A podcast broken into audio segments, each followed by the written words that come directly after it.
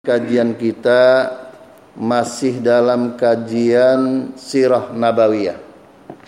Insya Allah dengan kita mengkaji Sirah Nabawiyah, Allah ridha kepada kita dan kita mendapat syafaat dari Rasulullah sallallahu alaihi wasallam. Amin. Hadirin kaum muslimin rahimakumullah, dengan kita mengkaji Sirah Nabawiyah maka insya Allah kita paling tidak mendapatkan tiga hal. Yang pertama kita akan menjadi cinta kepada Rasulullah sallallahu alaihi wasallam. Dengan cinta kita kepada Rasul, man ahabbani dakhalal jannah.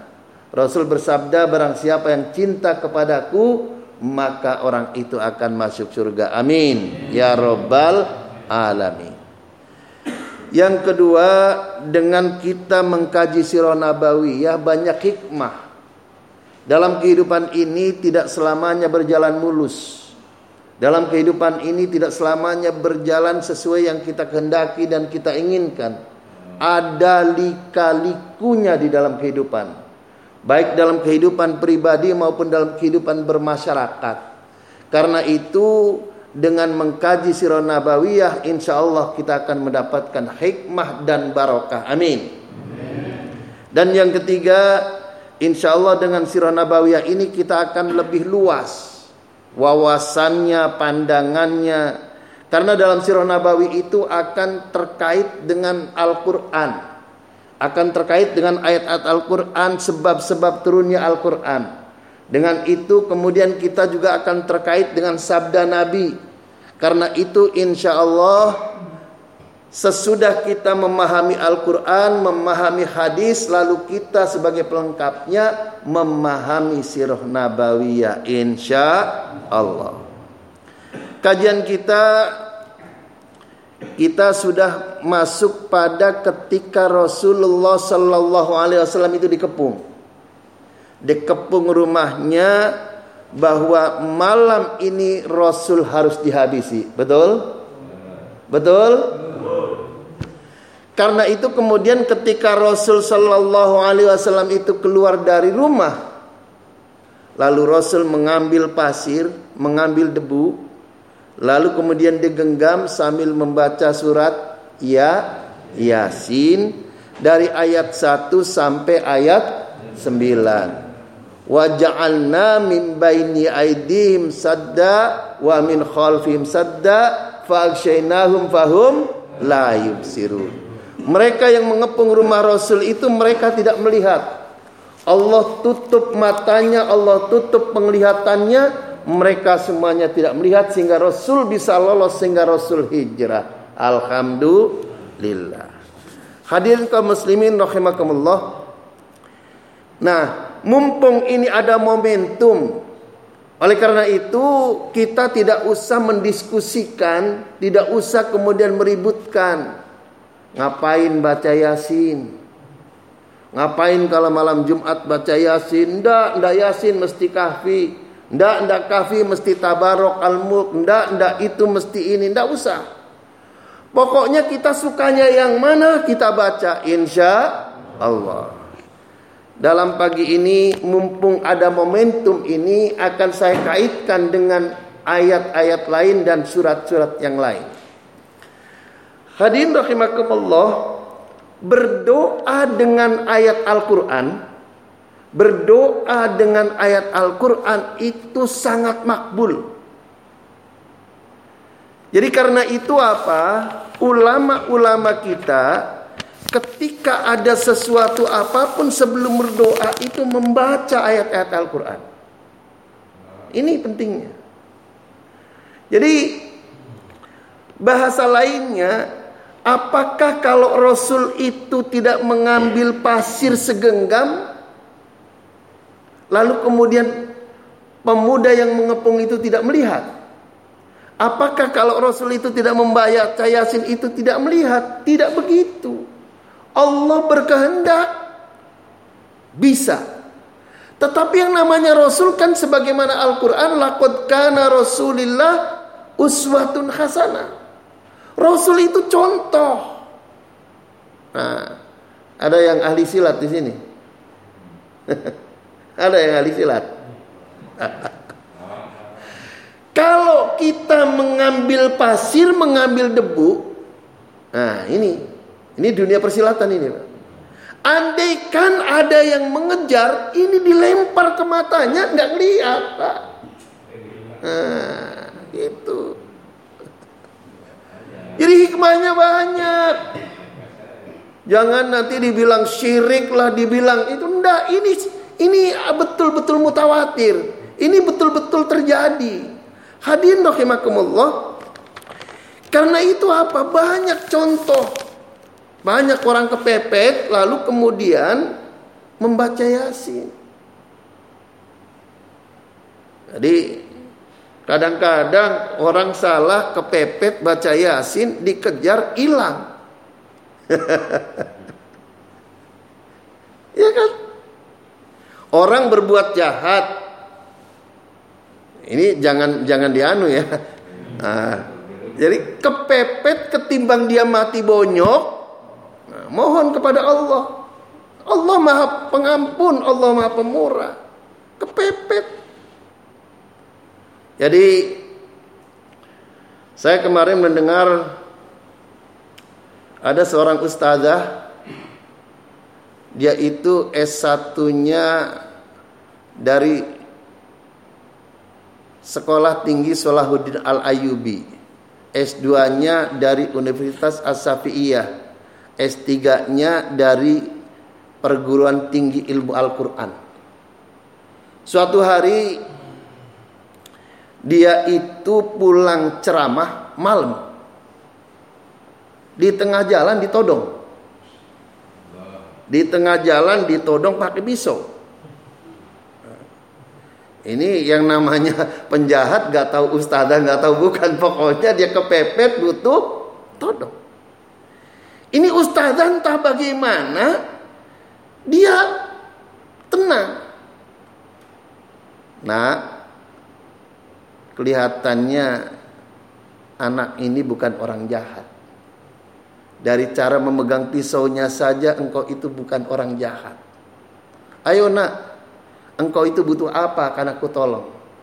Kalau engkau butuh duit, aku ini ada duit pulang ceramah dapat amplop. Kalau masih kurang, akan kami tambah. Nangis itu pasti penodongnya. Ternyata si penodong itu adalah istrinya mau melahirkan, dia nggak punya duit. Jadi dia bukan penjahat aslinya tapi orang kepepet. Karena dia kepepet, maka kemudian dia tobat, lalu kemudian menjadi sahabatnya ustazah ini. Dia bantu oleh ustazahnya. Jadi hadirin rahimakumullah, kelihatannya ustazah ini terinspirasi oleh Syekh Abdul Qadir Jalani. Syekh Abdul Qadir Jalani ketika dia dibekali oleh ibunya dibawa di taruh di bajunya itu 30 dinar atau berapa ketika dikepung oleh apa namanya perampok dia tanya kamu bawa duit enggak? Bawa. Di mana? Ini di baju oleh ibu saya. Anak-anak waktu itu dia jujur, tapi akhirnya kemudian para penjahat itu tobat. Hadirin. Nah, dalam kaitan ini bahwa doa dengan menggunakan ayat Al-Qur'an itu sangat makbul ada sebuah testimoni. Jadi ini nanti saya lanjutkan dengan dalil-dalil hadis. Ada testimoni. Di Amerika itu ada seorang warga negara Malaysia wanita. Jadi warga negara Malaysia wanita, wanita gadis Malaysia bekerja di Amerika. Ketika dia bekerja di Amerika yang namanya orang kerja kan kadang-kadang ada lemburnya. Ketika dia ngelembur di suatu hari dia ngelembur pulang malam. Kemalaman.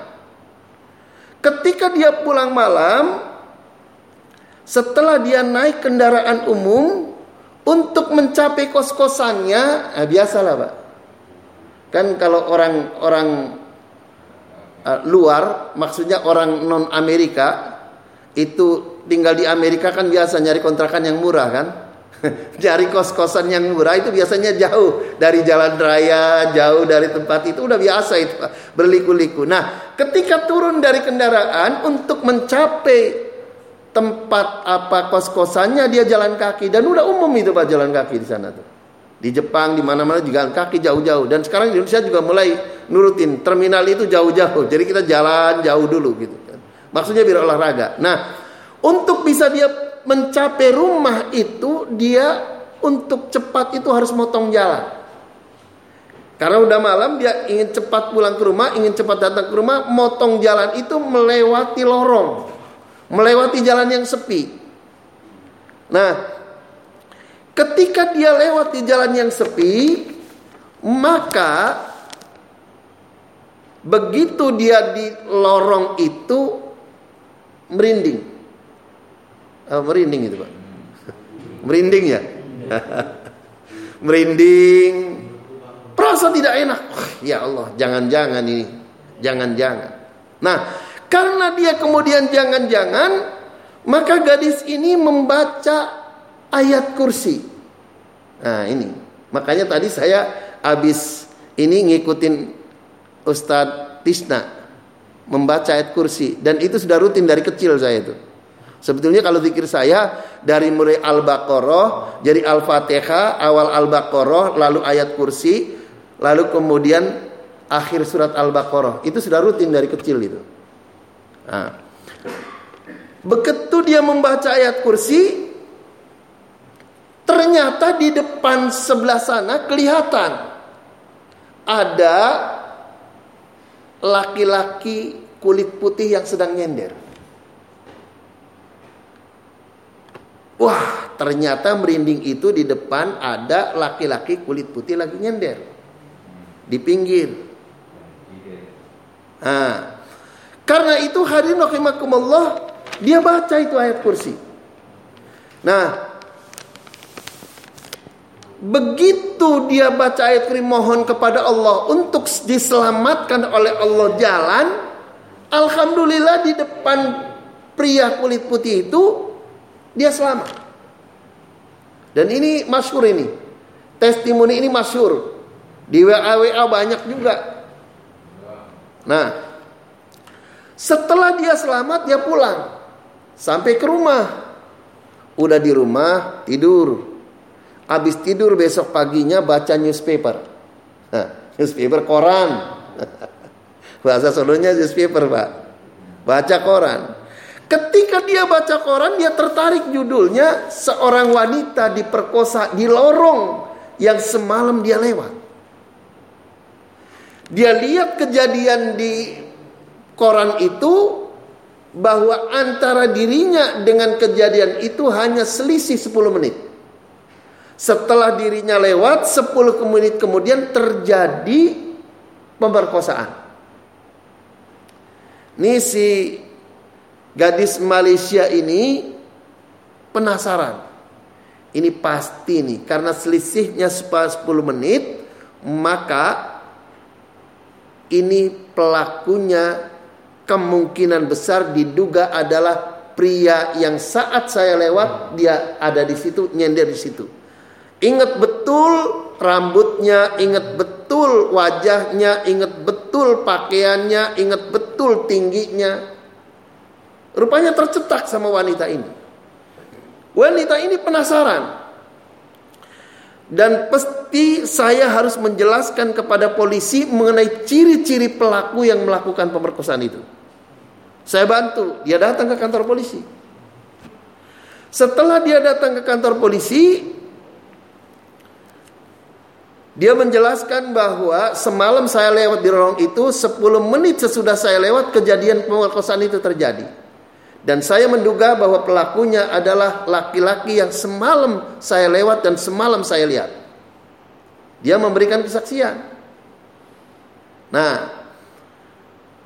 kebetulan tidak lama kemudian pelaku ini tertangkap.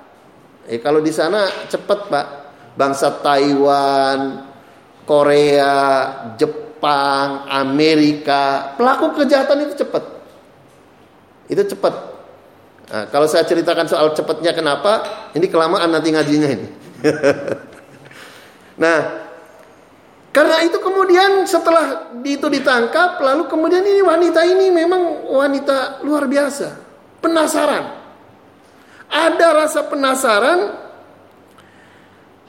Dia lewat, kok laki-laki itu diam aja kenapa? Dia minta izin kepada polisi untuk dipertemukan kepada si pemerkosa itu. Dia dihadapkan, lalu kemudian dia diantar ke apa namanya jeruji, lalu dia bicara. Nah, dalam bahasa aslinya si wanita itu bertanya begini kepada si pemerkosa, Why don't you do anything to me on that night even though you know I am alone? Why don't you do anything to me on that night even though you know I am alone? Kenapa kamu tidak berbuat apa pun terhadap diri saya semalam. Padahal kamu tahu bahwa semalam itu saya berjalan sendiri. You know I am alone. On that night I am alone. Ini si pemerkosa ini menjawab, "No. You are not alone that night. I saw you two young men walking with you on your right side and the other one was by your left. Kaget. Ini wanita Malaysia ini, gadis Malaysia ini kaget. Karena dia mengatakan apa? No, you are not alone that night. Kamu semalam tidak sendirian. I saw you two young men walking with you. Saya melihat kamu itu berjalan dengan dua pemuda yang bersamamu. On your right side di sebelah kanan and the other one was by your left di sebelah kanan kamu dan yang satunya sebelah kiri agak ke belakang. Nah, ini luar biasa, Pak. Nah, jadi dijaga sebelah kanan, yang satunya sebelah kiri tapi agak ke belakang. Ini artinya apa? Penjagaan luar biasa. So kalau ini jaganya begini, begitu lewat ditarik perempuannya kan berbahaya juga. Ini jaganya ke belakang. Jadi begini. Jadi begini, sing sengso, sengso ya. nah, kaget. Kok saya jalan sendiri, kok si pemerkosa ini melihat aku didampingi dua pemuda. Lalu kemudian si pemerkosa itu melanjutkan, if you were alone, of course you will be my victim. Jika kamu itu semalam itu sendirian, tentu kamu yang akan jadi korban saya. Tentu kamu yang akan saya perkosa. Hadirin kaum muslimin rahimakumullah. Jadi apa? Inilah dahsyatnya Al-Qur'an. Dahsyatnya ayat kursi. Jadi hadirin kaum muslimin rahimakumullah, karena itu kalau dalam bahasa kita sebagai orang yang beriman, tentu yang mendampingi tadi malaikat. Dengan si gadis Malaysia itu membaca ayat kursi, mendoa, berdoa, memohon kepada Allah dengan membaca ayat kursi, maka Allah mengutus dua malaikat untuk mendampingi, menjaga dan menyelamatkan. Alhamdulillah.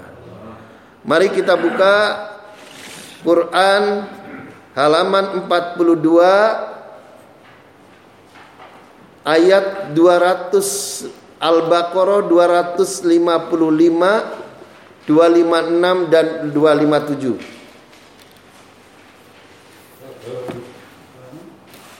Halaman 42